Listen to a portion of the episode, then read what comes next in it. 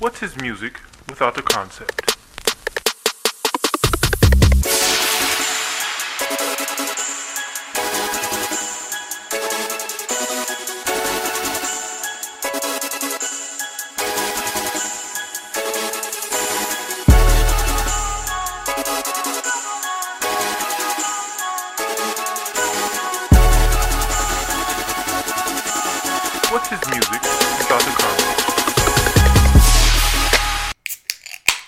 Welcome back, Beards Watch Podcast, episode 279. Charlotte's number one podcast, recording in the basement, and it is 2 2 22 on a Tuesday. Jeebs is struggling. Duvall's got guinea pigs on his shoulder from a couple nights ago. So we'll start with Duvall. We were off last week. I had to work every single night last week, so just figured we take the week off, trying to instead of trying to squeeze a a podcast in with a crazy crazy ending to a Super Bowl. But we can touch on a little bit of that. But Duvall, man, it's been a while. How how you been? Oh, I'm doing pretty good, man. I, I can't complain, man. Uh, we we are. It's a short week for me, so um, with the holiday and whatnot yesterday, uh, been pretty good, man. Glad to be back. I know we had a little week off, so you know I had a little hiatus, so I had the opportunity to kind of just you know hang and kind of just be prepared for this week. But if you're looking for me, just Duvall on Instagram, Rod versus Duvall on Twitter. All right, and Jeebs, the sinuses have attacked him. The allergies have gotten him. Over at his Sweet Things house, I thought he was kicked out to the curb. I thought he was outside an apartment, locked out or something. The way he was sitting, I was like, "Yo, what happened?" But just in his Nah, girl's cool. apartment. Jeebs, man, how you doing? I'm doing good. Like you said, the allergies got me. Took the pill, took the allergy pill today, and it said I'm not working today. I my nose, blow my nose all day. Doing good. Just ready for this weekend for this concert that we got coming up on Saturday. Uh, but if you're looking for me, it's Jeebs 1988 all across the board on Twitter and Instagram. All right, and as for me, JRO Nation, Twitter and Instagram, the Beards Watch podcast on Facebook, and then you can find our podcast on Spotify, SoundCloud, iTunes. So like, subscribe, comment, all that good stuff. And then our YouTube, they see me rolling, where we've got our brew reviews, our watch party videos, reaction videos, our Beerio carts, all that good stuff. So subscribe to that. Hey, we have we've now made fifteen dollars. So that's one case of beer for the uh, for the for the Beerio carts. We made fifteen dollars. We just hit the thousand mark a couple weeks ago. So pretty cool to see how that's going to go and just watch that. And, and we'll have uh, reaction videos coming up, obviously for the NFL draft and maybe a Hornets playoff game here and there. So yes, we'll get it going as well. And then notified? When were you notified that you made that we that you made fifteen dollars? It has a little counter on your YouTube page, like in your uh, settings. It can kind of show you where your uh, estimated revenue is. So it was kind of Oh, cool okay. to, to see that there. But yeah, and then a quick shout out since we missed last week at the Super Bowl. Uh, congrats to Eddie Hutto for winning our Pick'em League. So I got to get him his trophy, get him the uh, the T-shirt and all that stuff, and we'll take pictures. Hopefully, I can get with him this weekend and get him all that, and then touch on that. We will have March Madness coming up, the next competition for people. Obviously, always free to join. Winner gets a little trophy and a little in a T-shirt, and then our Survivor fantasy game as well. So, all right, let's get to our guest this evening on two two twenty two. A guy who we've known, or at least me and Duvall have known. Well, Duvall, we you didn't go to Bradley, but I, I went to Bradley. Jeebs was still in Jeebs, yeah, Jeebs was still in uh, California middle school, but I met I met Bryant here back in Bradley, and then obviously through high school, and then we both went to UNCG for a little bit. I hung with him first semester a good little bit, and then when I joined the fraternity, I kind of went my way. He was his way. No hard feelings or nothing, just two different paths and ventures. But I always remember kicking it with him. As Duval said before we got on, the guy who was always riding a scooter and also makes beats. So Bryant, man, how you doing? Good man, good, great, great actually. Feeling young. Yeah, that's good. That's good. So yeah, so so tell everybody who, who who may be listening if they don't know who you are, just a little bit about yourself. Yeah, yeah, yeah. I'm literally gonna be probably the most unforgettable person you'll hear for a minute. So, so you know, I grew up out here, uh, Charlotte suburbs in Huntersville. Uh, here's a fun fact: my dad was a part of the first company to sell domain names, Oh, like GoDaddy.com, and that was a black-owned business. okay, So black people created like the gateway to the internet, like the dot .com, dot .gov, all that. nice, nice. So I grew up uh, on computers. You know what I mean? Yeah. So I had a computer at like four playing Mega Man on DOS with the floppy disk. Yeah. You know what an A Oh, drive man. is. Yeah. Dating myself. Yeah. I'm only 32, but you know. right? So, you know, grew up on computers, tech, all that stuff.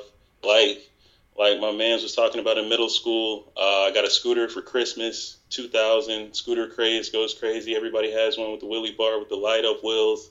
You know what I mean? And I start doing tricks and stuff on them. They're in the 50 Cent G Unit gangster rap tall T era, Yeah. wearing skateboard clothes. You see how that turned out for me. right? So, you know, me being a, a techie nerdy guy, you know, I had this video clip. I always had video. I had a video camera back before they had phones and all that type of stuff. You had to have like a whole, you know, like bomb kit basically to connect the, like, a, a camera to, to a computer. But uh, I started doing scooter tricks and I, I kind of became a part of the scooter community. And uh, I did, if you type in Bryant Walker scooter flip on YouTube, it has 100,000 views from when I was like 14. And I went viral for scootering. Yeah. And no one at school knew. yeah. right? It's like, yo, what's YouTube? What is Yeah. that thing? Yeah. You know, and um, you know, kind of fast forward now, you know, we had went to Hopewell High School. Uh, at Bradley, I won CO2 car racing, yeah. uh, nationals. little nerd fact there. You know what I'm saying? Found out uh, from Brittany Privet, I got a trophy in there, still in the school. I was like, what? That's crazy. Okay. Uh, you know, uh, graduated Hopewell, like like my man was talking about with the UNCG, became scooter kid there. Obviously, it's easy for me to stick out if I'm riding a scooter and I'm black. yes, right. So you know, kind of made a name for that, and I also started producing music in high school. So I went by the name Koncept Beats, and uh, you know, I had like over a million song plays, 10 million uh, or 10, 10 million people play my music, a million people visit my website, and again, signing Universal Records at 22, my senior year of college, while I was living in the hood before the hood, in one of those little community college dorms. you know what I mean? It wasn't community college, but it was like everybody from the college lived in that community. Yeah. and um, you know, um, produced stuff for like Bryson Tiller, Trey Songz. Um, even recently, this plaque, I actually just produced the song that was in the Super Bowl, yeah. a commercial with the Charlotte FC. Um, uh, here it's called Momentum, and it was in. It got. I, I did that record three years ago, uh, and it got an NBA 2K20, won this competition, and then it was like in the All Star game, and you know they made it the official song on TikTok, and you know they're like, um, you know, it's just crazy. So you know, my day to day thing, I do uh, uh, like marketing, so I do digital um, video advertising, so I do like Facebook ads, YouTube ads. Taking me back to YouTube, I've been on there so long. So you know, I started doing commercials for brands. That's why you see the camera back there for brands like Goodwill. You know, um, did like Super Bowl fashion shows and stuff like that. But I kind of honed in on uh, businesses. So you know, one of the highlights of that is uh, I got to film Oprah when she came to Charlotte. okay. Uh, one of my clients is uh, the United Negro College Fund, and they, they have this like annual mayor's masked ball where like the mayor and all these people come and you know they also had this fall event called the Maya Angelou Women Who Lead, and Oprah was like Maya Angelou's mentee, so she's like, all right, I'll come. I'm like, what are the odds that I get to meet Oprah? And so you know, I got paid to meet Oprah, so that's how that's how I say it but you know, that was really cool to see, and you know, now uh, I live in Cornelius, you know, right outside of Charlotte, so I'm still in the Lake area, you know, um, and uh, you know, basically, I just I do the marketing stuff, and then I do the music at night. You know what I mean? And I scooter on the weekends. Nice, nice. Now take us back. you- Like you kind of give us a quick jump into the scooter, and you got it for Christmas, and then you started. What was it that drew you to wanting to jump? I mean, like I said, I had me and my brother each had one, and then you fall down a couple times. You're like, all right, I'm just riding this down the hill. I don't need to do nothing else with it. But you kept going with it. What was that just desire to keep it going? Yeah, for me, the desire to keep it going is is so like it's so mom. It's so mom. so my mom had never seen any action sports for scootering. Okay. She's seen skateboarders, she's seen rollerblades, she's seen BMX. She's like, you're not gonna do none of that. she knew I was a risk taker. And then I was like, I saw a commercial one day for Razor scooters, and I saw this dude hit this little ramp, and I was like, oh, you can do that on those? My mom don't know about that. How much you this? And so um, I went to, it was like the Food Lion on like 23 in Huntersville. yeah. And there was this Hot Wheels uh, scooter VHS. if you Google like Hot Wheels scooter tricks, Yeah. it was like literally motocross riders teaching scooter tricks. This is like how much of a cash grab this VHS was. Yeah. but I got it and I was like, oh shoot, you can go to the skate park. And back in the day, they had a skate park in Cornelius okay. Uh, called Hang Loose Extreme Sports. Yeah, I remember that. Yeah, so if you use, uh, um, I think it's like ar- archive.org, you'll be taking snapshots of all the websites. If you type in Hang Loose Extreme Sports, it'll Yeah. pull up the old school 2001 website. Okay. So like Tony Hawk had come to it. Yeah. Tony Hawk Gigantic Skate Park Tour. Dave Mirra had come to it. You know, I was playing those games when I was a kid. Dave Mirra Freestyle BMX Tony Hawk. Yeah. So I used to go to the skate park, and you know, I met this dude who was signed to Team Razor. Yeah. And he was at the skate park, and he was doing crazy tricks. He lived in Matthews. His name's Matt Pate. Yeah. And once I saw him, I was like, well, shoot, this is a sport. yeah. I got somebody to compete against now. So if he's Jordan, I'll try to be Kobe. yeah. and so that's what it was. And you just kept hitting it. More yeah, I and just kept. And, and there's a cool thing, I guess, with scootering is like, you know, you can make your own tricks. So the only tricks everybody knew was like tail whip. Like, do a tail whip. You know, the skateboarders always troll me. Like, do a tail whip, right? Do a tail whip, right? And then it's like, you know, I took it and I like scooter flipped it, like flipped it with no ramp and landed on. And they would be like, yo, scooter kid solid. Like they dapped me up afterwards and it was like, yo, he's different. He's I, right? And then um, I also learned how to kick flip a scooter. Oh, wow. So they they would tell me like, yo, like they're like, yo, do a kick flip, and I'm like, all right, I can. And like I learned how to kick flip my scooter, and so like it was just like with that scooter flip on flat, I became the first person to do it. yeah. So I kind of became like, I don't know how into Tony Hawk Pro Skater you are, but there's a rider in there. It's the only black dude, Kareem Campbell. I was like that for scootering. Yeah. Mm. so you know, it's funny. I'll post stuff on my like page. My my page is Suburban Bryant, but it's like kids will be like, "Yo, I wasn't even alive yet." OG. I was like, oh, that's crazy. like I'm OG now. And I'm okay. I'll take it. Duvall, I know you got a question. Yeah, I, as as one black man to another, and I just want to know, like, I, I guess what was the, I guess the challenges of just being kind of like the only black scooter person. Like, I mean, like, was that something that you had to kind of face? And I guess what's your from from a from a challenge perspective, like, do you see how much further do you wish you could have went, or do you feel like you maximized your potential as far as being uh, a scooter person? Scooter yeah, kid. so so definitely I was the immediate token black guy.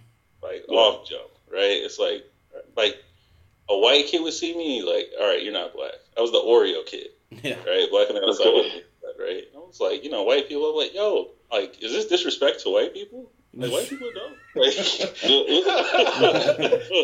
you know what I mean? I was like, you know, um, but to me, it actually built my confidence up because it's like everybody says they don't care, and it's like, prove it, ride this. you know, you finna ride a scooter and try to do tricks, like, and it taught me just commitment. Like, it was one of the few things in my life that I stuck to.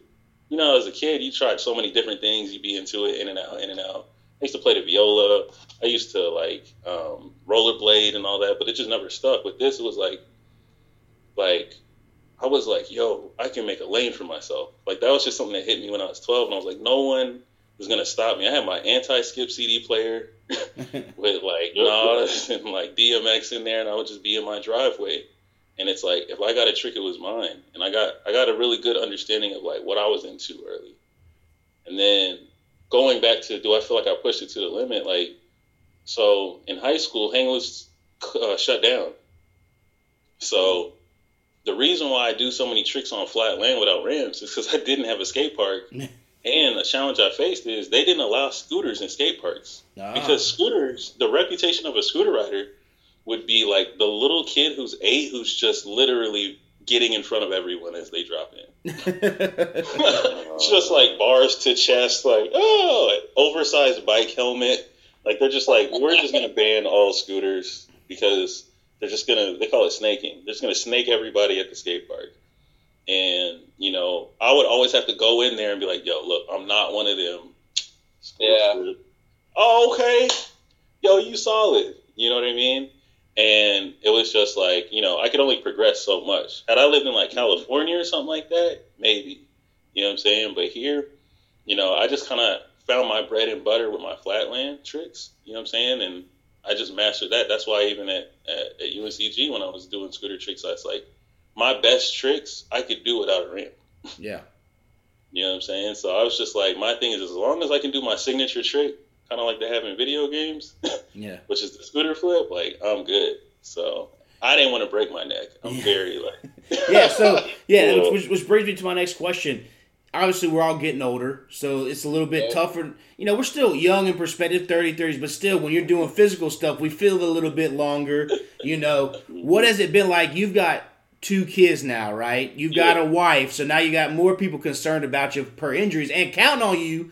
We always joke, you know, Duvall partially tore his Achilles a couple years ago, and I would see people going into work myself with broken legs or arms. Like, what they do? Oh, they was playing flag football, and I always said, look, I can't go into work and use my sick time with a broke leg. Like I just, and I don't want to, I don't want to crutch around work. No one wanted to crutch around in high school or middle school. I hate doing it at work, and I don't want to burn sick anyway. Plus, I got, like I said, same thing, wife and kids counting on me. So, where does that kind of play into you now? Where obviously you still have a hobby and you enjoy and love doing it, but you don't want to break your neck or break your arm because your arm, you got to run a camera, you got to run some some beats there. So, right. So what happened with that situation is like, actually, if you see this, I actually broke my arm. okay, Uh, like Damn. years, not because of scootering. oh man, right. This came because I was running out during a really hard rain in flip flops with Panda Express, trying to get it to the apartment complex. Man. Got too wet, and I just missed the whole ground and straight elbow. oh, So, you know, I was like with scootering, I'm like, bro, what? I've never broken a bone scootering. okay. It's always BS, like flip flops and rain. You know what I mean? Like, Yeah. I'm like, yo, I'm actually safer on my scooter because, like, I'm like, I know this is dangerous. You Yeah. know, but with my scooter, I don't jump off stuff no more. okay. That's all pure, like, that's all clout. Yeah. That's all, like, that's pure clout. And then you look at it when I'm older, I'm like, bro, why would you jump down? Yeah. Like, Yeah. you don't love yourself like that, bro. Like that's what that looks like at this age. Like when you're young, it's like you're young and fresh, but it's like, bro, are you you good, bro? Yep. Yep. Like, yeah. So I just I go to the park. You know what I mean? Plus, like, my daughter watches me. She might get into it. I'm like, now I'm thinking like a dad. Like, Yeah. so let's just race. Yeah. You know, Yeah. that type of thing. So it's more cruising, chill, doing all the tr- tricks that's just in my back pocket that I've done a million times Yeah. you know, more technical stuff than like no no big ramps. You know what I'm saying? It's, it's that energy. Okay. What was what do you think was your hardest trick that you ever had to master? Definitely the manual. So I, manuals like when you do a wheelie, Yeah. and then I did a kick flip out. Oh wow. Like so, I took the scooter and kick flip it, like not like a tail, like literally kick flip it. And I tried that trick. Shout out to my boy Ron Engel, because you know someone has to film these tricks. Yeah. right? Yeah. So you just see the oh, all these falls. It's like there's someone out there like with you, like not getting no love, just Yeah. watching you, just uh, next, ah, oh, uh, right? That trick probably took me like I don't know, 60, 70 tries every day after school, just like almost there, going through your depression, getting it back. You know, like landing on it and falling off. But like that trick, I was like, yo, if I land that trick, I'm like the goat Yeah. and being able to go to a skateboarder and be like, "Yo, I can literally do one of your tricks on my scooter." yeah. That was like the staple. You know what I mean? Like I, I always worked hard on like a trick that was just like nobody ever seen it, and then it's just also like that's possible. It's definitely the manual to kick with. How many times have you banged your ankles on the scooter? Man, that's such a common question. Like Yeah, that's a good question. less than ten, bro. Really? Really? Oh, Yeah. I feel like that was the ultimate sting slash prank with like your brother or something is to just take that thing and spin it around and smack it in their ankles and just be like, God, that hurt. Yeah. like, like with doing the, the scooters and tail whips, like when I tail whip, like the say this is the deck at the bottom, like my feet are up here Okay. while it's whipping in the bottom. You know what I mean? So it's like it's almost like subconscious now, but I'm always thinking about my limbs. Okay.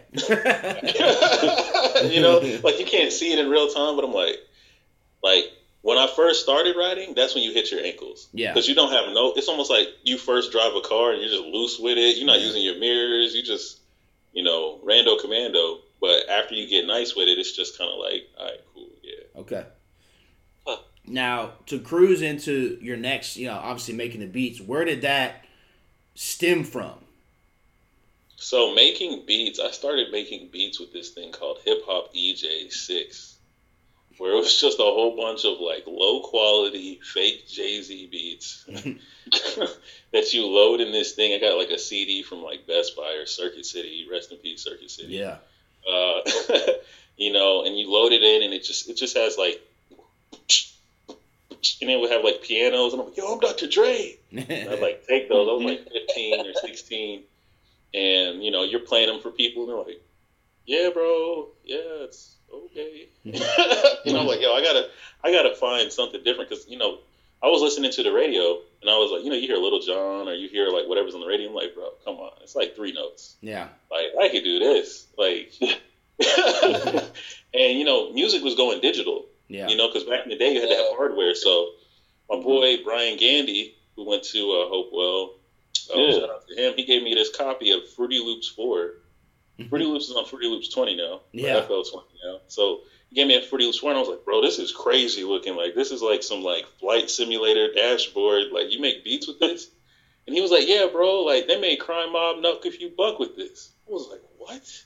That's crazy. So he shows me the sounds. He, he gave me a basic overview of like how to do drums, how to play melodies, how to export it, and then once I got that, I was on the internet looking for drum samples, you know, downloading sounds, and like I started making beats, and I was like, yo, I made a couple, and I played them, and people were like, you made this, and that's when I was like, yo, I could do this. When Yeah. somebody hits you with the you made this. You know what I'm saying? It's like it's dope. Like I remember, this is funny. You'll you'll you'll know this. Like I used to ride the bus with Brittany Privet in high school. She lived like across the street in another neighborhood. I remember I was like, "Yo, check out these beats." She was like, "Nah, I'm not gonna listen to these." Because I know they was not there yet, and I was Yeah. like that feeling of like you play. You ever play something or you create something, and then you only realize it is trash as soon as they start like engaging with it, or yo, this cake is fire, and then they you be like, it's actually trash. Oh my Yep. god, I just yep. you know what I mean? So that energy of like, I'm gonna just get better. So I just, you know, I used to use YouTube and just do stuff. I used to use this website called warbeats.com. I go on beat battles. Like, I'm a very, like, if I'm gonna do it just like scootering, I'm gonna be in it. Yeah. I'm gonna learn all this stuff that nobody wants to do because that's usually the hardest part. I kind of view it like this: like I give myself a rule. I'm gonna, I'm gonna, I'm gonna go in for nine months when I start a new new hobby because that's how long it takes to make a baby. so like, I was like, yo, if I can go nine months, I'm probably gonna get to the point where I'm at least like kind of dope looking. You know what I'm saying? Like a kid looks fully functional. Like you see a baby in the first week, that's most people's skills with something. yeah. You're like that little baby. You know what I'm saying? Like, I was like, if I can make it nine months, and if I'm sounding solid by nine months, you know, I'm gonna keep going, and I, I kept going. Yeah, I remember sitting in your, your dorm room back freshman year, and you'd be we'd be playing like Wii Bowling or whatever, and then you'd also be making beats and stuff while you were sitting there, and you'd be like, "Yeah, I just dropped this one, sold this to so and so for a couple couple grand or whatever it was, and all that stuff." It just it was, it was always you know surprising to see you doing multiple things that early on, you know, in, in college career. So it's been cool to watch And, you kind of go ahead, Duvall. Yeah, and to kind of just add to that, and, and I guess my, my next question, and I, I remember back in the day, you would send me Facebook messages telling me, "Hey, listen to this or listen to that," and oh, yeah, so and, and and I'm just I'm just glad that you've been able to stick with it, and I mean, like like I mean that grind, that that that that late nights, early mornings of really trying to get everything to to sound how you want it to sound and whatnot, and for everybody that you're playing it for, for them to be bobbing their head like, yeah, this is fire, you know, it's, it's something big. But can you speak to like, I guess your biggest, I guess, that, that first, well, two things. So like the first beat that you put together, and like you were like, yeah, this shit is it. Like, like I know I'm really good at this shit. Like, cause you know, like, like I mean, you could be doing something for a long time, and you're like, oh, you know, your your friends might say this, or somebody might say that, but do you remember that beat? That like it may not have been a specific person, but like you when you walked away, you were like, yeah, I did that shit. Like, and I'm Yeah, really bro, good. I'll tell you exactly. So, you know, going, I got to bring up the internet. There's this website called soundclick.com. That's where I put all my beats and I sell beats. I lease beats to artists for like 25, 30 bucks. And then I would sell them outright for like 500, meaning like I can't sell it to nobody else. But if you like blow up with it, I own half the record. So how the song works is like they write, they write the song, they get half the record. And then I produced it, I get the other half. And so how I kind of measured my success is like how many downloads did I get on my website? Yeah. And then I would go based off of how many MySpace plays I got on my MySpace page. So if I was, I would go find people. So I would name a beat. Like I had this beat. It was called uh, Rockstar, right? It was called Rockstar. And this dude, I'm thinking, I'm trying to remember who it was. I think it might have been Gavin Bowler. And he was like, uh, he was like, man, you can't make no beats, man. Like, he was on A-list the messenger, like, man, I, I can make any type of beat. And this dude named Jamar Flowers. Like, I, I can make anything, bro. And I was like, part, remember Party Like a Rock Star? Yeah. Yep. Yeah. I made this beat called Rockstar. I said, man, give me like 20 minutes. I said, I went in there, cooked it up. I found these guitar sounds. I was like my keyboard in my dad's office. Sent it back. They was like, woo, this is hard, right? so I uploaded it, put my tag, what is music without a concept? And bro, like a week or two later, I'm seeing all these dudes use it on MySpace. Right? Because I used to look up produced by concept, like a little search engine. Yeah. And I'm concept with a K, so it was real easy to find stuff. And then on my SoundClick page, I'd be like, yo, I got 50 downloads. Yeah. I was like, yo, we up. Like everybody. so what I used to do is I was like, I, I was like, that's how I even got into like figuring out like there's a rhyme and rhythm. I would just be like, whatever is hot, I would make a version of it. So if Rockstar Beats was hot, I'd be like, all right, I'm gonna be on Rockstar Beats. You know what I'm saying? Like, um, if it was like, you know, Carter Three came out, all them beats, I was like, I'm gonna make a whole Carter Three type beat. Yeah. you know, Okay. project. But that was the first beat that went crazy. And there was actually a second one called uh, that bump. It was uh, or uh, and I'm actually made that when I was a freshman. That was the second like big record I had. I felt like almost like a mini label, right? It's like yo, this, this beat, that's the one kid, you know. But it's and uh, y'all remember Yung Joc, yeah. Yeah. Nitti? Oh like yeah. it's going down. Like the dude who produced it, it's going down. He hit me up off of that beat. He Oh, was trying to sign me when I was 18. He was like, "Yo, this beat's everywhere. We hear it at the club." I'm like, "I'm at the club." I'm like, "Yo, that's crazy. I'm going up in Atlanta. Like, yo, I'm in Greensboro right now. This is crazy." And uh, you know, he tried to sign me, you know, but I was like, just wasn't the right situation at the time. But I was just like, "Yo, the fact that you know something I made on my laptop yeah. is like in people in other spaces. This is like, you know, this is before social media is the way it is, Yeah. You know. So it's just, you know, that was kind of my gauge to see what was popping, and I just kind of followed that. So then you go, you finish up college. You're you're multitasking basically. Mhm. Why not just stick with making the beats? Why do start getting into other projects? That's a great question. So then here comes adulthood, right? So in college, I was probably making like one to two G's a month selling beats. yeah. right? So I had this little AOL Instant Messenger before chatbots on my page. So I hit up somebody. I had my little phone, my little razor. I was like, yo, they'd be like, yo, can I buy a beat? I'm like, yeah, bro, I got you. Da da da da. You can buy it for fifty, right? So I'm just selling beats. And you know, I told you I get to a certain space. So my senior year, you know, I'm not like brokest because you know it's also after like 2007, and Yeah. you, we're still in the recession. Yeah.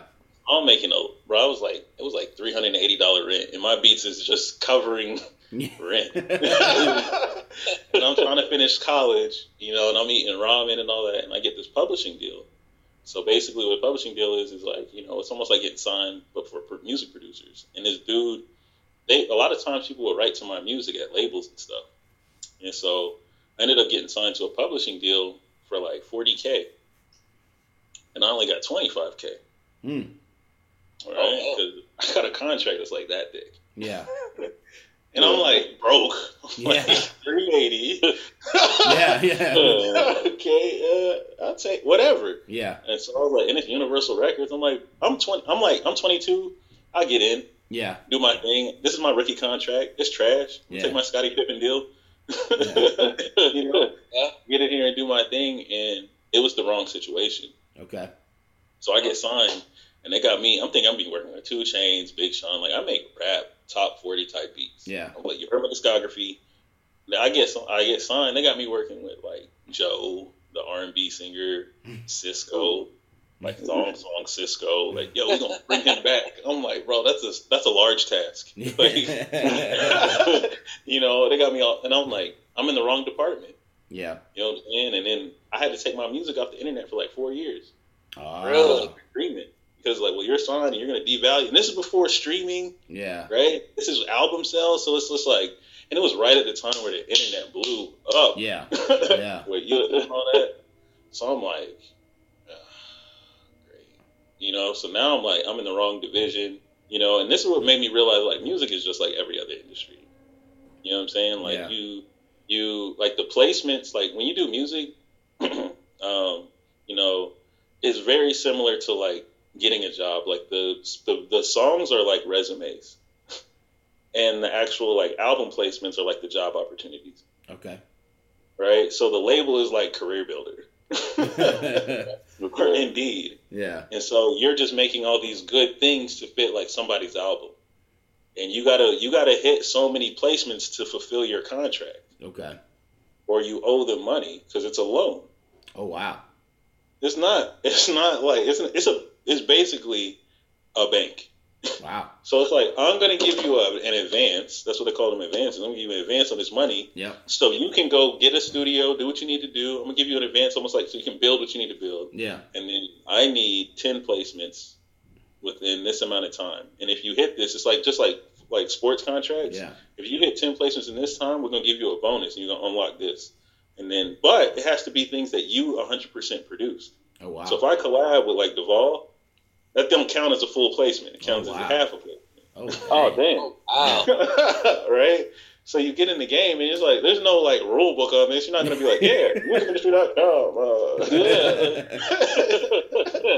you know what I mean? It's just kind of like bags. You know, Yeah. you just see it's like I'm gonna get a bag. This is what it is. But this is why you hear artists talk about like, yo, I signed that. I just got out.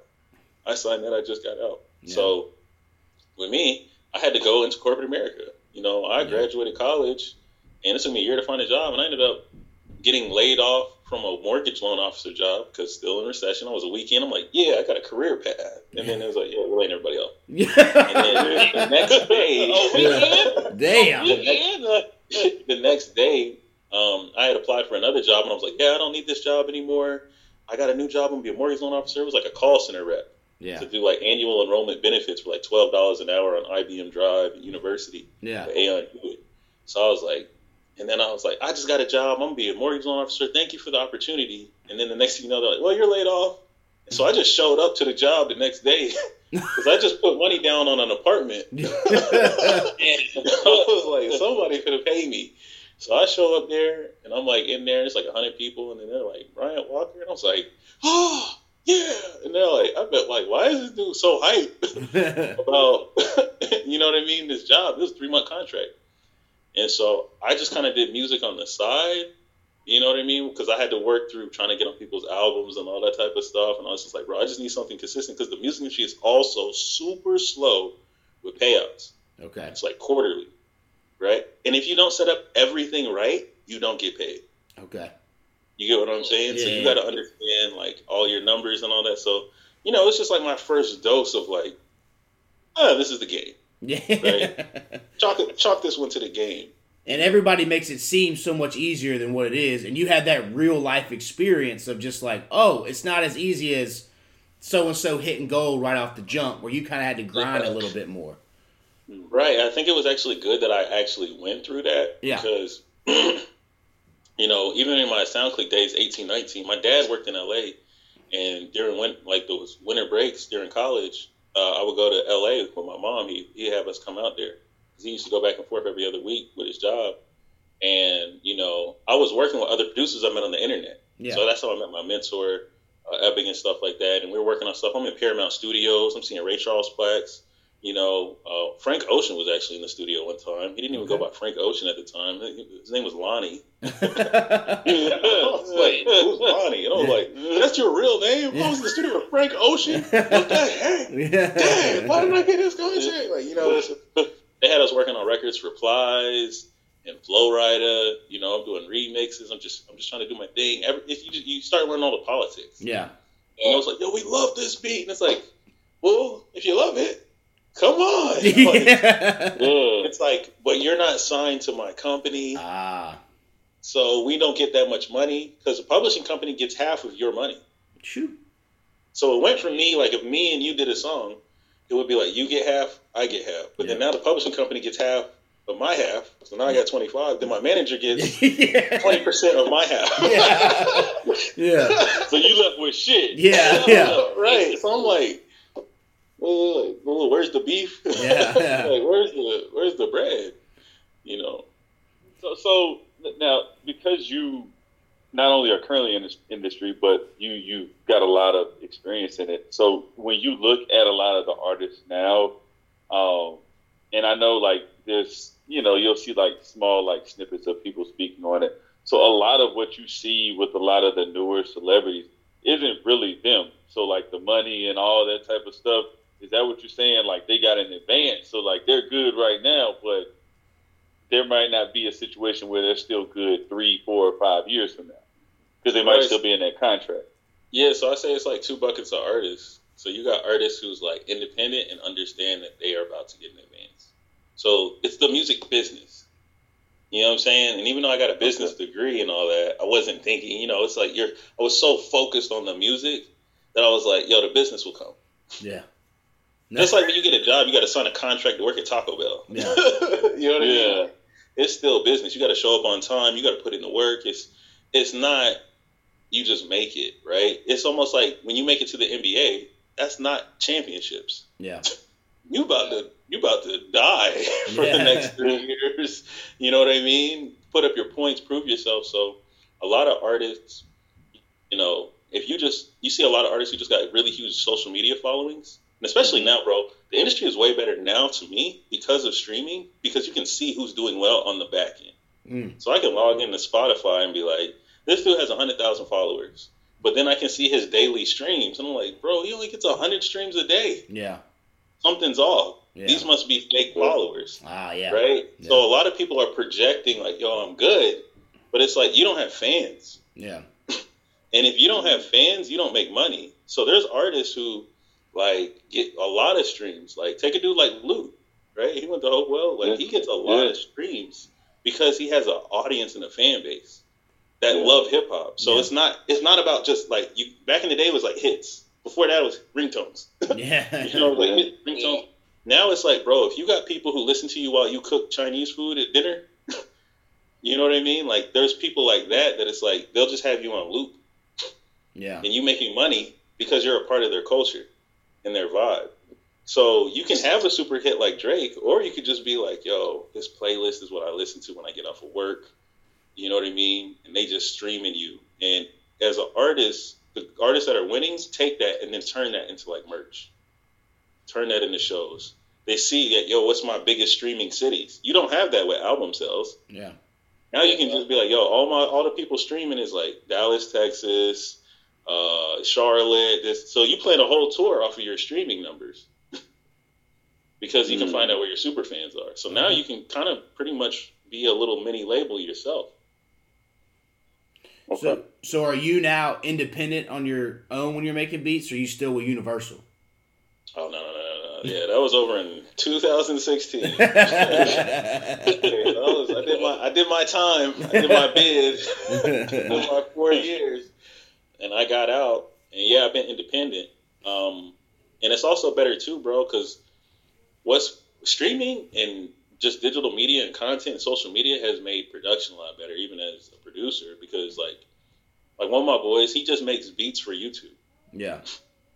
and you make money from YouTube revenue. Yeah. If people listen, like, he makes a beat every day and posts it in one style of music, and then people check every day and listen to the whole song because they're writing to it, and he makes YouTube revenue. So sometimes he might make like five k a month, hmm ten k just from people literally listening to his music, right? No touring, none of that. That's not even that's not even counting streaming. Yeah. So even and then also like how I got the placement with the NBA 2K, there's there's platforms they're called music libraries.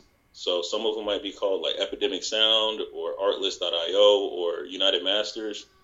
That one was through United Masters. They have relationships with all these big um, companies like NBA and all that, and they're like, "Yo, we need music for commercials." Like that song gets played on Momentum. All, uh, that song Momentum that I produced hmm it gets played on ESPN all the time. You know what I'm saying? Yeah. Because they licensed it on like you know you hear you, music and games and all that. So like the I, I do a lot of sync licensing now. So basically, you can get a placement on a game, on a TV show. You get paid every time, Yeah.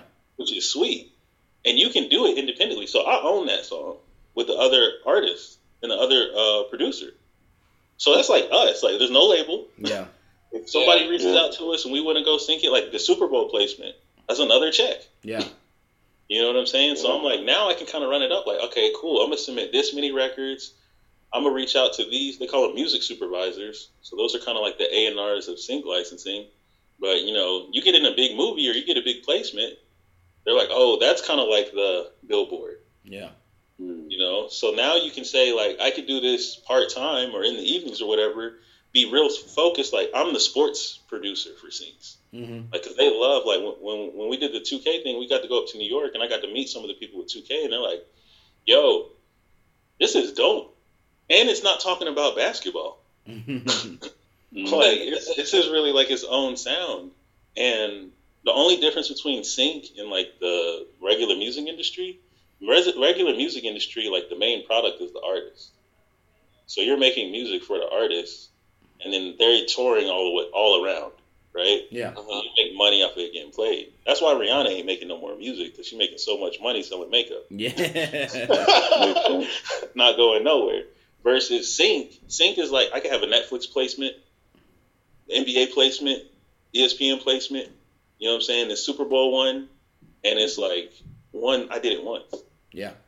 Well, it's interesting because in our, you know, I work at Fox Sports, and when I worked on the production side, there is there's those music libraries you go to, and you use it. And I've used music, and then all of a sudden you look up and ESPN using the same song I use in a, in a highlight that I did, and they're using the same, yeah, and they're using the same thing. Or you'll watch a TLC show, and I'm like, oh, I recognize that song. They used it from the music library, and then there's somebody that at our office that has to fill out each, you know, okay, I used it for 30 seconds from this time to this time and this particular highlight. They turn it into like what Bryant's saying, that company, and then that's how they figure out, okay, well, it's going to run this many times at this point, and this is how much money you need to pay us for this particular splice Yeah. of music. So it's definitely, like uh-huh. you said, it's it's it's more behind the scenes, but any way you can get that money without the hassle when you getting, you know, getting your hands tied behind your back at Universal and you're kind of stuck with half of it.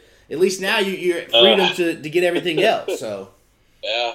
Yeah, no, it's, it's super dope. And then even if an artist does something crazy like kill someone, I don't have to worry about that's that. yeah. That's like, definitely. I got a placement with ESPN. Yeah, I got yeah. a placement with Fox Sports. Okay, it's like So how I don't know what that guy did. So we've heard. I remember. Um, what's the, the one artist was talking about? She was. Uh, what's the the truth hurts? Who's that again? Uh, is it Lizzo? Lizzo. She was talking Yeah. about how her album. It, she was touring for three years and it didn't hit, didn't hit, and then it finally hit. So you were saying earlier in the pod how that song you had made that went to the Super Bowl commercial has been has been out for three years. What's that like knowing you've made it and then all of a sudden someone's kind of like ringing your doorbell like, "Hey, we actually like this. I know it's from three years ago, but how does that kind of go in your mind there?" It was crazy because that one I didn't know what it was. I knew it was a big one, but they didn't. I didn't find out what it was until like I'm watching the Super Bowl with my dad. I'm like, I'm hearing like, what is music without a? Con-? I was like, wait, wait, somebody owe me. I'm like, oh wait, this is it. This, I was like, okay, let me get my phone. This is crazy. And then I'm like, oh, it's for the Charlotte FC. I'm seeing Adidas and the rollout with it, and I'm Yeah. like, yo, they went all Charlotte. So like sometimes you actually get to hear it before it drops. Yeah.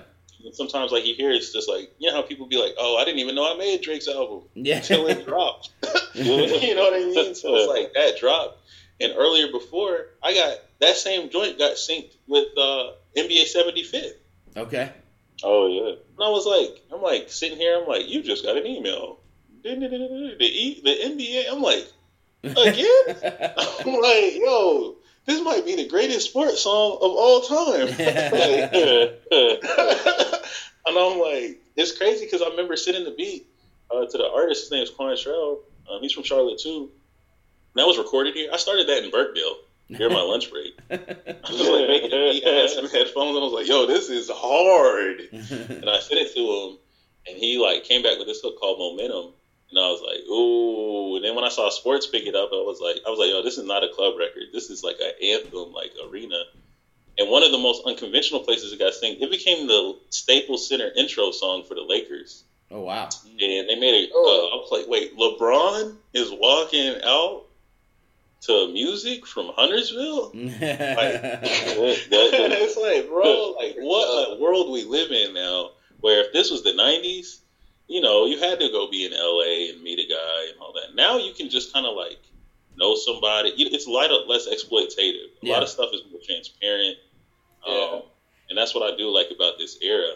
You know, you still got to, you know, it's got to fit. You know, I can't use no samples yeah. because Yeah. copyright strikes and Yeah. all Oh, that. oh yeah. Oh yeah. Yeah. So you know, you just got to learn. It's almost like any other thing. You got to learn like this is this is college basketball versus NBA basketball. Yeah. So there's like little rule differences, but when you when you when you dial them in, it's like So- go. So was there at any point where you thought about moving out of the the Charlotte area? Or what now was as you did you kind of project, hey, look, this stuff's moving to where you what I'm doing, I can do anywhere. Like you said, you can do it at Huntersville, you can do it in Cornelius, you can do it in in uh, northern Iowa or north, you know, Nebraska if you got the internet. You know what I mean? Like Right. and that and like you like being in this area, you know, and now you can like you said, a spot obviously you like being in. You you you know, got your wife, you got your kids, you got married and all that stuff, so you didn't want to leave, but was there a what was that thought process like? So when I graduated college, before I got my Universal Records deal, I was like, I'm gonna go to Atlanta. Okay. My boy had lived in Atlanta. You know, I wasn't just gonna go to Atlanta just to go to Atlanta. You know, everybody just is like, "Yo, I'm moving to Atlanta," and it's just everyone's just like, "Oh, he's gonna make it." And, you just like, And, you know, when I got that though, I was like, I was in Greensboro and got a publishing deal. I'm like, I'm in Greensboro. Yeah. If I can do this in Greensboro, I don't need to move anywhere. Yeah. Then I would look at the cost of living. My dad, I was already going to LA, but I was looking at the cost of living in LA. And remember, oh. gas was crazy yeah. hammer like it is now back then. Yeah. I'm looking at like, and then I knew dudes who lived in LA, and it's like five dudes to an apartment, unless you're making like five k a month on Yeah. rent or something. I'm like, I could live out here, Yeah. figure out a way. You know, SoundCloud started popping up. Yeah. You're seeing new channels, so I was like, I was like, bro, this and Charlotte's the fastest, like one of the fastest growing cities. So I'm like, I already know this area Yeah. it's like a good balance. I already got connections here with people I like, and the only thing I did do is um, I started this thing. Uh, if y'all ever heard of Meetup.com, I use this website called Meetup.com. I was like, yo, I'm tired of all the red tape in music. It was almost like a gatekeeper type energy. Like, Yeah. yeah, you're good, but you're not. And so I was like, I'm gonna I'm gonna create my own industry.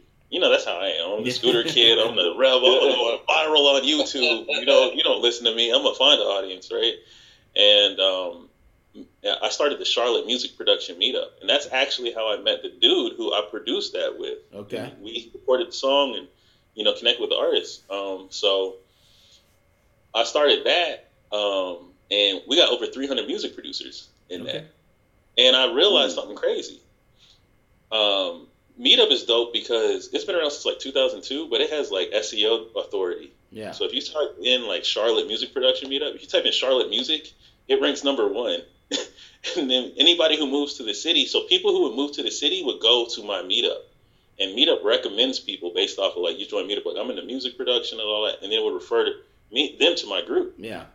So I would be kind of like the man Yeah. versus like a guy in somebody's DMs like, "Yo, bro, you make beats." Yeah. I make beats. Yeah. You know, so it was like, um, and it created this community, and it was dope because it was also a time in my life I got out of that, you know, uh, situation with Universal Records, and I was just kind of like, you know, I can't really say it was bad because I didn't read all my contract and all Yeah. that. I'm not here to like flame people. It was just kind of like, you know, you think it's gonna be.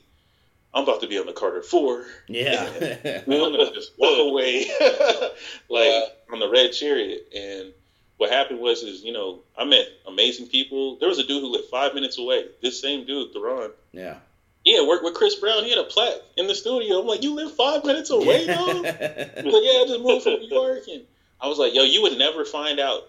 Like, people don't knock on their neighbor's door in apartments even anymore. Uh, You know what I'm saying? Without a gun, like, Yeah. yo, what you, what you Yeah. want, dog? like, it's not even no. Nobody believes in like milk and cookies. It's like this is poison. Like I'm good, bro. So with the meetups, it got people to come off the internet and like connect in person. And I would just like I just documented that, and I did that for up until the pandemic, really.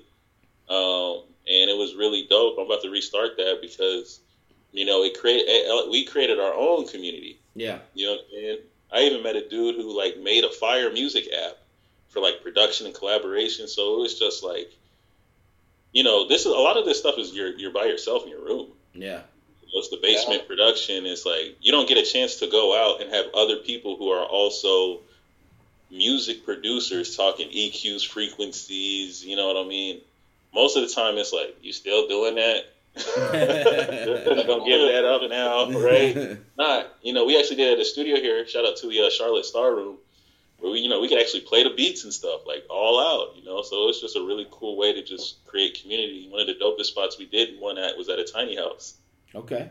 Oh man! So I was like, yo, we making beats in a tiny house. so so what do you what do you think now? Like you said, you've got your regular day job that you do the music on the side. What's the future hold for yourself? So this is crazy. So the reason why I even got into like so I I'll, I'll explain something real quick. In my my so you know I work I said I worked at a call center. You know, then they put me in HR. Then I got this job at Wait, IT before you start that one, so because I meant to ask this, and Duvall had a question. So you got you got let go from the mortgage job, and the day before you called him and said no, I already had a job, and still showed up at the call center job. the next day. And oh, and they still just acted like you didn't turn them down before. Oh, It that's just, I was like, I'm in. dang, that's fantastic. Then okay, so back to it. So you had the call center job. So I got the call center job. I'm working that. I'm just, I'm like, all right, I'm here. One thing about me, any place I'm at, I'm like, yo, if y'all can pay me, y'all doing something right. So I'm finna learn what y'all using. I look at the software, what programs are this? It's like, how did you get hundred people to be representatives of your company? yeah, you know, this quickly. And so, you know, I, I did well in that. They put me in HR, and then they just kind of extended me month to month, and I just hated that energy. Like, oh, yeah, you got another month. yeah. You got another month. I'm like, Lord. And so I had updated my LinkedIn. I updated my LinkedIn account. And I'm like, all right, yo, I worked with Aetna. I do HR now. Yeah. You know, I'm, I'm like maximizing my contract. I'm like, you know, and this lady hits me up. She's like, you know, have you ever heard of IT recruiting? I was like, yes. I had never heard of it. I like, yes, I can do it. She's like, well, it's full time and it's salary plus, oh, it's salary. Yes. Yes. Yes. And Yeah. so I interview for this job, I get it, and I learn about IT recruiting. So you know, I told you I grew up on computers. I Yep. start working, helping people get jobs at like some of the biggest Fortune 500 companies, LinkedIn, uh, Verizon, Bank of America, and I'm like, yeah, John, you're a, a senior, you know, Java developer here. I'm going to Wikipedia, learning what that his tools are and all that. What do you need? So it's basically a phone sales job, but you got to call 30 people a day. You got to talk to at least 10 of them. You got to submit at least two to a job a day. okay. And then out of the month, you got to at least place two people, Okay. right? So that was a- I started learning like sales processes and Yeah. numbers. And it was like, you know, I'm not to say it was the boiler room. I'm not to say it was the but you already say Yeah. where it was going, and that energy is numbers. Yeah. And so I like, you know, I was just doing everything, and it's like if you don't place five people in the first six months, like you literally get fired. Wow. So you know, I'm making salary, and I'm like, you know, I'm just busting busting my tail, and I find a pocket. I'm so I, I was the guy who figured out how to get all the hard jobs. My dad used to teach me. He was like, "There's always money in doing the ash and trash work. Yeah. That if you can turn trash into treasure, that's how you find your gold mine." yeah. And so, you know, I did that and I learned all this stuff. And I realized, like, all these resumes and stuff on career builder and stuff be 20 year old kids who write them. Yeah. you know what I mean? Like, we are the gatekeepers between jobs for somebody's life. And I'm like, yo. So I started building relationships and I started learning how to sell without talking about money because I couldn't change the price of the job. Yeah. You know what I'm saying? So it's like, yo, Duvall, you're gonna make 70, uh, 60 an hour. You know, um, you know, uh, the market rate is 50, uh, 65. I'm gonna pay you 60. I make money off the difference type thing. Yeah. I gotta convince Duvall to take 60 and not 65 and make it feel like it's a good situation for him. And I had to like sleep at night. I was like, bro, I can't just cab and be like, yo, Duvall, this is gonna be perfect for you. You know what I mean? Like, Yeah. bro, I would so I'd be like, I would just call people, and then that job it taught me something really valuable that even got me into like marketing. Like, yo, Duvall, what's going on? I saw your resume and career builder. Yo, let's just, just cut to the chase, bro. What what what you looking for, man? Manager tripping? You know what I'm saying? looking for that remote life? Like, what you, what you want, dog? You be like, bro, I'm trying to learn this new technology, man, over here, because I'm trying to get out of this space. I'm trying to transition my career. I'm like, all right, bet, bro. You trying to transition? Look, look, look. I got this thing over here for 60, bro. See, I know you at 65.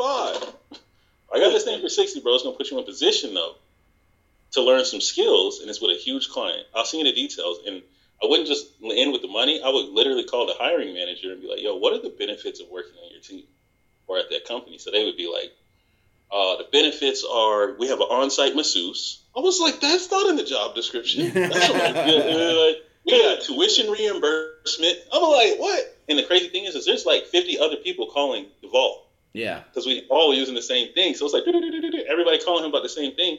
So I'm like, bro, I got a Fortune 500 job with an on-site masseuse, tuition reimbursement, and unlimited PTO. 60 an hour, hit me. You'd be like, hey, 60 hour kind of straight though. All right, cool. Yeah, unlimited PTO, yeah. Yeah. Uh, so I would just find out like, how can I sweeten the pot? Because Yeah. I can't change the money. yeah. So it taught me how to make everybody win because that was the problem I saw in the music industry. It was very taker energy, and some people in that office would just. I've seen people just lie to people and get fired, of course. like you just li- yeah, Devon, this is, this is a fantastic job, man. It's day shift, like, bro. This is night shift. The worst manager in life. Like I quit in the first week, and you don't make money if he quits yeah. you know, um, in certain situations. So in that, it was like he, I was like, "You getting that job?" He's like, "Yeah, it's unlimited PTO, like you said, bro." Yeah. And then Duvall would throw me two more people, not on the on the job boards. So he'd be like, "Yeah, my man Pete and my man Kevin, they definitely gonna go to you." And I'm like, so I would just build my pipeline. So I learned this concept of like, I'm gonna just connect with people and be known for this thing, and then I'm gonna build this pipeline of relationships. And so I left that job after like three years because it's just like it can take a toll on you. You had to fire people. too. Oh, you had to, you had to fire You had people to too? fire and then fire. Bro, I had to fire this guy the same week. So I was like the goat, Damn. running this super hard tech genius algorithm guy. He relocated and then so yeah, you got to fire. Nah, him. this gets worse. Oh, I was like, yeah, you got to fire him. And please make sure he leaves the building. I'm like, how, Uh. how am I supposed to do that with a phone? yeah. Okay. How can I make sure he leaves? So, like, long story short, I had never told nobody this. This is crazy, but he was like, "Yeah, this is your last last day. You mean? yeah. You mean? I'm supposed to get my check." You know what I'm saying? And it was so grimy. It was Yeah. on some like, yeah, they fired him like one minute before like a contractual obligation type Oof. thing. Ooh, It's just all these other. And I was just like, bro, I I'm just sitting here, and when and it plays off of me working at the call center. They used to always say, never say what you can't do. That's a trigger word. so I'm like, hmm. well, well, Bob, what I can do is listen to you. Let me hear you out, man. They, I'm not here to take sides. And he was just like, blah blah blah. Like, yeah, it must have been because we went out and we got an argument about the Bible, and I was like, oh, Oh yeah. that's- oh, Yeah. man, okay. So and that's and that's the worst because he did something that he you know like it didn't really affect his job, but he pissed somebody Yeah. off in the in the outside Yeah. realm. But that can still cost you your job. his job. Yeah. And I'm like, he was like, yo, I was, like, the Bible? No. I Yeah. was like, there's no return. I don't know what you said, but it cannot be undone, bro. So, you know, I call him and I, he, it's just back and forth. And he, he's like, they just said I was going to get a new computer. What is this? What is this? And, you know, they gave a very vague reasoning. And he's like, why? I'm like, um, uh, uh, listening skills. Something. Yeah. and I was like, oh, Lord, you're going to go ham on me. Yeah. This dude does like hardcore algorithms and like creating like Facebook out. Like, I can't give him that answer, bro. The way his brain works. yeah. He's gonna go ham on me, and he's gonna hack my computer, and I'm going to disappear. You know, like, and I was just like, it's like what a week ago I was the legend for finding the, the algorithm legend, and then Yeah. a week later it's just like, You got a fire. and then everybody in the office like, come on, B. Yeah. oh, okay, okay, let me, and that's when I was like, you know what, do something different, and I got into marketing. Okay. You know what I'm saying? But I always was smart. I used to use my PTO to do videos. So like, so I would So find he was always working. yeah. Yeah, I was always looking at different plays. Like I was very like coach mindset. Like what's the what's the position? So I would, you know, some people I would find people who were doing things in the city that were really dope to me. Something stood out, and there was uh, one girl. Her name was Stacy Michelle. She's still killing it in the streets. Like we, uh, she helped me when I first started my business a lot. We partnered, but I, I started partnering her when I was still at, at that job. And you know, I would do video gigs, and she would be in fashion. But you know, like she would have some pretty good profile gigs. I was like, yo, I'm just getting started. Like, you know, just throw me a couple hundred. Like, I just need to build my resume, my portfolio. And I didn't even need that much money because I'm using PTO, so I'm getting Yeah. paid. Yeah. So I'm like, all right, cool. so that's how I started building my video portfolio. And I started building out my website. And I was like, yeah, I filmed this, I filmed that. And then I dipped out um, of that job. And I found this job on Craigslist. It was called for this company, Enventys Partners. And, uh, you know, y'all ever seen the show Shark Tank? They had a social media manager job, and I reached out to them. So everything I learned in recruiting, I'm like, well, shoot, I know the game now. yeah. You know, um, Yeah. cover letter. I actually care. I'm gonna show up and smile, and I'm smart, and I'm coachable. I'm gonna- you know what I mean? Like I'm gonna be perfect. And they were like, "Yo, you're great, but I think you're way more technical than social media. So we're gonna hit you up later." And I was like, "Dang." But what Enventys did is they um they did Shark Tank uh products. Okay. So downstairs, this is one of the dopest co- companies I ever worked at. It was like Google. So they're in Charlotte. So it's like the top crowdfunding company. I yeah. don't want at the time like in the world. So downstairs, they actually make all the like Shark Tank products. Oh wow. Like you know, like one of the uh, products that they worked on and marketed. Uh, now and then up because upstairs is marketing. So we do Facebook ads. Yeah. So we're all managing like thirty thousand euros a month in Facebook ads. Yeah. You know what I mean? And like doing it at, to to raise money to like help somebody raise five hundred thousand to a million dollars in eight weeks. Right for Yeah. Kickstarter campaigns, you know Kickstarter, you have a prototype and then you have backers. Yeah. So you know they were like, bro, the way your mind works, you you would be a great Facebook advertiser. And from my history of editing, I'd been editing videos and all that since I was a kid. I used to edit these videos, these Kickstarter videos, and turn them into like BuzzFeed videos Yeah. and it would help people understand like hey check out this. And it, would, it didn't look like an ad it looked like almost like it was one of these like buzzfeed ads of like check out this product. Yeah. Yeah. and it would just drive it would lower how much it costs to get people to the website. So i hmm. started learning deeper pay-per-click advertising.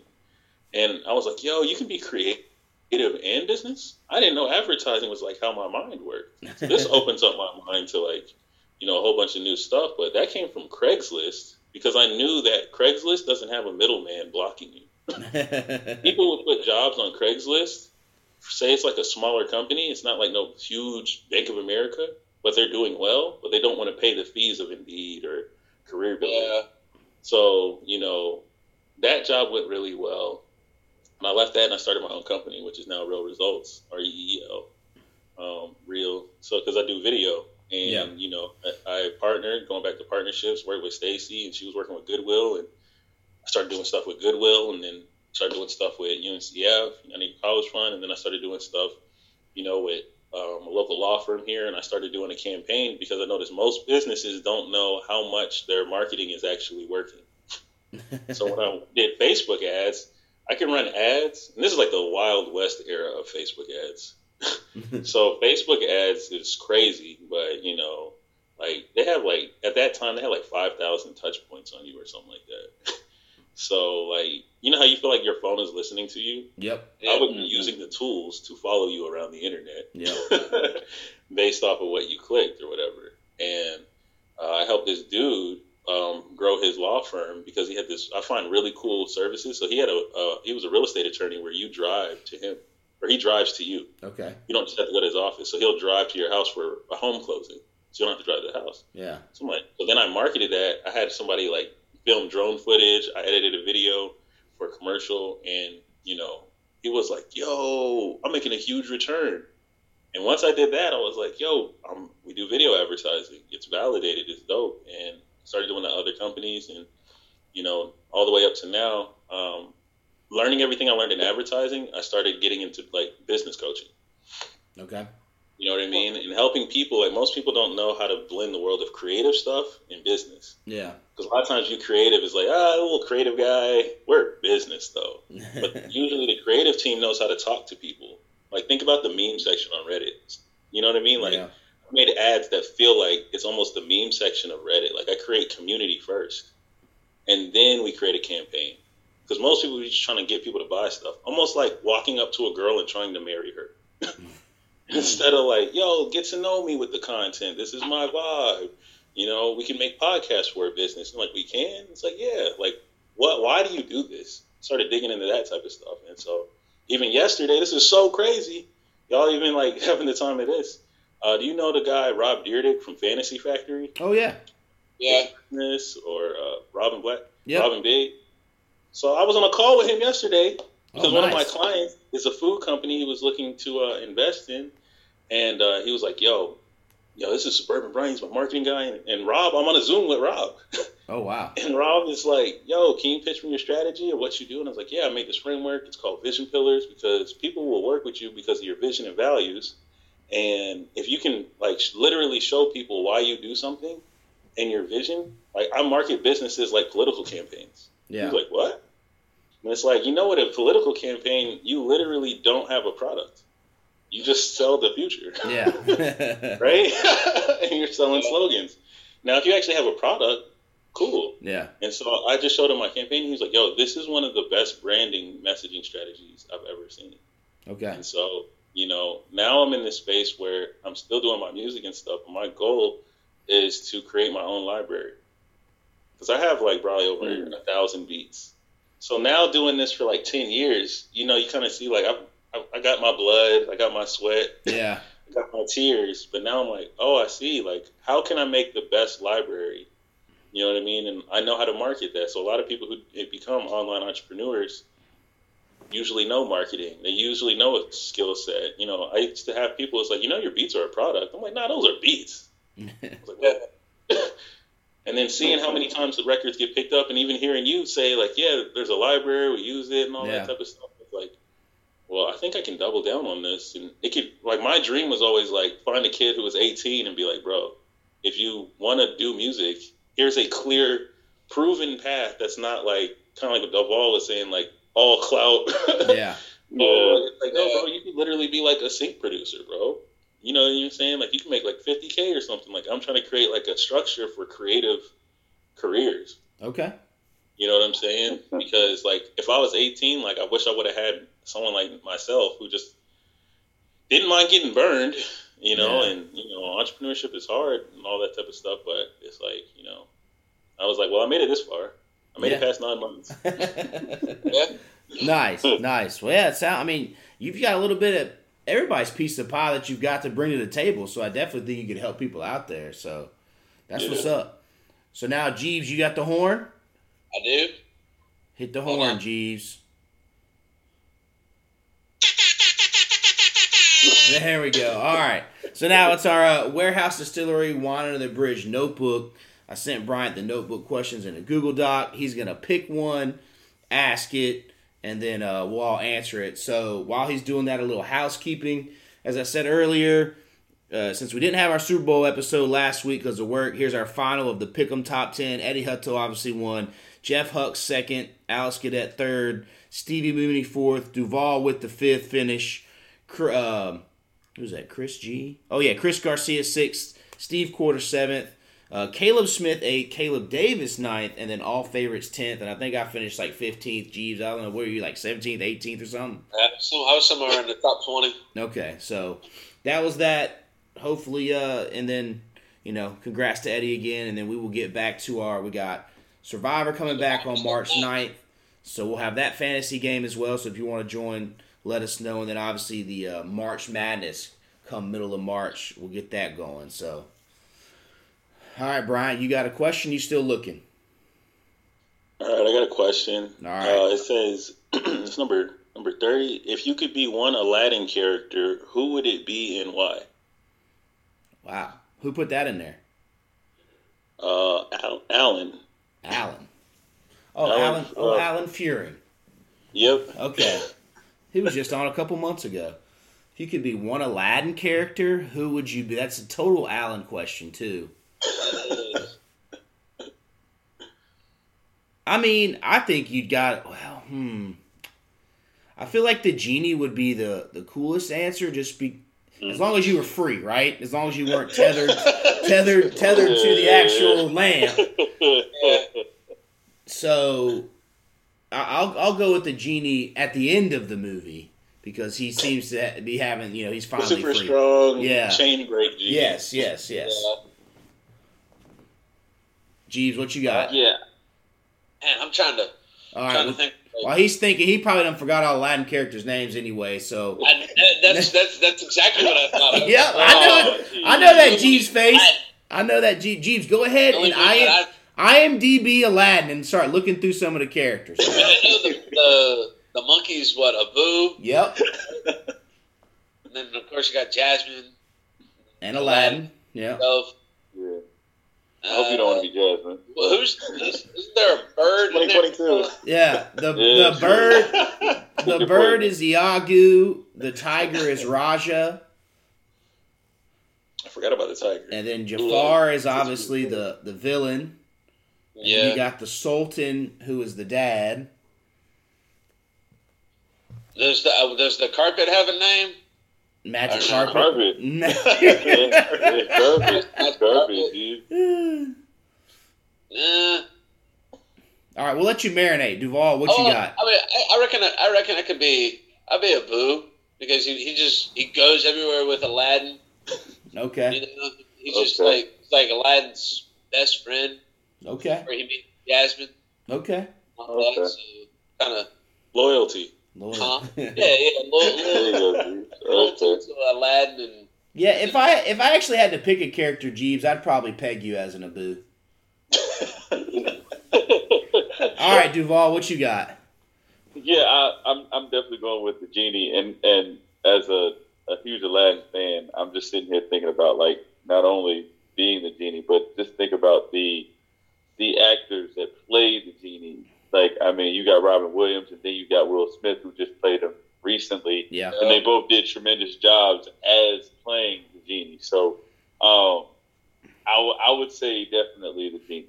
Free genie though. yes, You know, yes. you ain't trying to spend ten thousand years in a lamp. Uh, I can't get with that. All right, Brian. I'm gonna say the carpet, Okay. Okay. just because I feel like that's kind of like my life. Just hop on. Where we going next? You like, most people like, yo, I know he's on something now. You ask me in two weeks. Like, yeah, man, I met, um, uh, you know, the guy who created M and M's. Um, doing a campaign with him. You be like, you wouldn't be surprised because I know it's the carpet. like, where we at now with the journey? yeah. You know what I'm saying? You know, Okay. and I kind of, you know, in production, you play background. Yeah. You know what I mean? Like the carpet is there. The carpet's super fire. Yeah. Carpet's powerful, but you're not gonna remember the carpet when you can even walk right on the carpet. That's very true. That's very true. nice, nice. All right. Does anybody uh have any final? I know Brian. I feel like we didn't even touch on like your family aspect. We just went all business there. So I guess we'll have to have you on for a part two to be how how family man you are in that aspect too. I can give you a quick little family drop. You know what I'm saying? Like they do when they win the Super Bowl. Yeah, right? go ahead. Yeah, go ahead. Go ahead and hit the family then before we sign off. what a wife and man. Like wait, wait. Yeah. Uh, um. So yeah, wife. Uh, actually been married for like nine years. okay. Um. So her name's Maya. Uh, I have a four year old Zara. Uh, Z A R A H, and then just have a daughter. She's just turned four months. Uh, Oakland. Okay. and her name is Oakland because it's close to Oakland Raiders. Because Ah. unfortunately, I am a Raiders fan, Okay. and my team no longer exists, yeah. so I am not a Las Vegas Raiders fan. Ah. Uh, I feel you. I feel you. Nice. Well, yeah, Brian, man. I mean, it was great, great having you on. I did pull one of your. Uh, I went to your YouTube page and pulled one of your old school beats from nine years ago to open and end the podcast. Don't hit me with. Don't hit me with any copyrights. You know what I'm saying? We're not. We're not making. I don't think we're making that much money a year on this podcast. I think we're only making like eleven dollars a year. So try not to. You know, next time I see you, I'll buy you a pack of Skittles or something like that to, to pay it off. But uh, yeah, man, it was it was good chatting with you. I know we had Nick Goheen on here like uh, couple months before the pandemic hit, and he mentioned getting you on, and then we were trying to figure out once the pandemic hit how to shift to do this podcast, and now even we're getting older. It kind of the pandemic helped us because we were doing it every Tuesday night in my basement, which is cool, but. As you're aware, having two kids, I got two kids.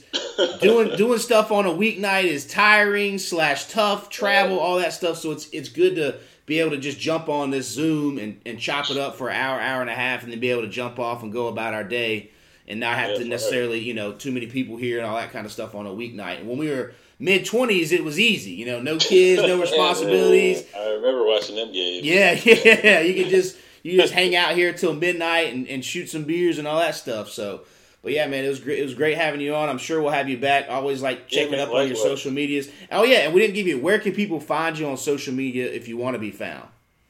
Yeah, bro. So you can uh, find me at Suburban Bryant, right? So Suburban, like the car. Yeah, and I did I did actually find you on uh Twitter. I think it's under Koncept Beats. Yeah, that's still under Koncept Beats with a K. Okay. Yep. Okay. So your your Twitter's Koncept Beats. Your Instagram is uh Suburban Brian. Okay. Perfect. Yep. Perfect. And where's are you on? Do you have a Spotify, or is it more so you sell your beats and they can pop up on Spotify anywhere? Really? Yeah, so I'm actually updating at the end of the month konceptbeats.com. Okay. So, you know, everything's getting updated because I'm like, yo, all this traction. I was like, okay, I'm taking it as a sign. Like, this is three years ago. I got to give the people, I got to feed the streets. So, Yeah. nice. Yeah, and, and it's funny talking about. I remember trying to when we started doing our YouTube stuff and having music, and you use the little tunes. Like I just edit on my phone to keep it easy. We don't do long stuff, you know. And you load it up, and it's like, oh, it's a copyright strike, and you're like, oh, dang, let me take this down. So I had like a buddy of mine write something, and then you use that same song for over like a hundred videos. You're like, I gotta use something else. So luckily, our buddy Derek Yuri was making beats on the side too as his side project, and he would send me just, hey, just use this. And so luckily I could just use all those, no copyright strikes because there's nothing there, and I would use them all over our Beerio carts, our brewer reviews, and whatever else we do because and I, I hate you know you, you spend that time and then you go to the little uh, Apple themes and you use one, and you load up a 20 minute video and it's like sorry you can't use this, and you're like damn that sucks. So it's definitely definitely I, I know you're paying on that kind of stuff. So yeah, Well, yeah, man. I'm going to look out for you. I'm going to make that for you. I'm going to make a whole podcast. hey hey you if anytime you got something laying around playlist. Yeah, anytime. listen, I we do like I said, we do Beerio carts. I would I would love an opening that's kind of like retro Mario, Mario Kart esque. Um, like I said, I would love just different kind of beats. That's what we throw on and all that stuff. So if you ever got stuff on your free time, I know you're a busy got man. one. I just made one that sounds like a 8-bit trap beat. Okay. All right. Yeah. If you, like I said, I, I don't have a lot of I don't have a lot of compensation your way. So if it's more of just a hangout, like oh here shout it out kind of thing, I'll do it and I'll throw your concept at the beginning of it or at the end of it. But yeah, Yeah, man, man. it's good, man. It's always like I said, it, it was it was always cool catching up and linking up back in college. And you're at like I remember hanging out with Brian. It was like a time where like I was trying to figure out who I was as a person, and Bryant was always there. He was one that would. A lot of people at UNCG left for the weekends, and he would oh, always Oh, yeah. he would always stay, and we'd kick it for a little bit. And like I said, he'd be we'd be playing Wii bowling, and he'd be working on beats in his dorm room, and you know until I finally got out of my funk, and then second semester kind of figured out who I, what I wanted to do. But and I remember people always saying. Oh, you gotta see that scooter kid. Why- And I'm like, yeah, go to high school with him. Go check him out. You know, I went to all that kind of stuff. That so- crazy scooter kid. it is, yeah. so, but yeah, man, it's great, and I know, you're right up the road in hundreds. I mean, in Cornelius, my wife works at Cornelius, so I'm surprised we haven't run into Oh, each dope. other at some spot. But yeah, man, good. I'm glad you're I'm right doing near well. Megaton Park. Oh, really? Okay, nice, nice. I got. It's funny you also. That's what we were talking about before you jumped on. I've I've recently picked up the hobby of uh, Goodwill flipping.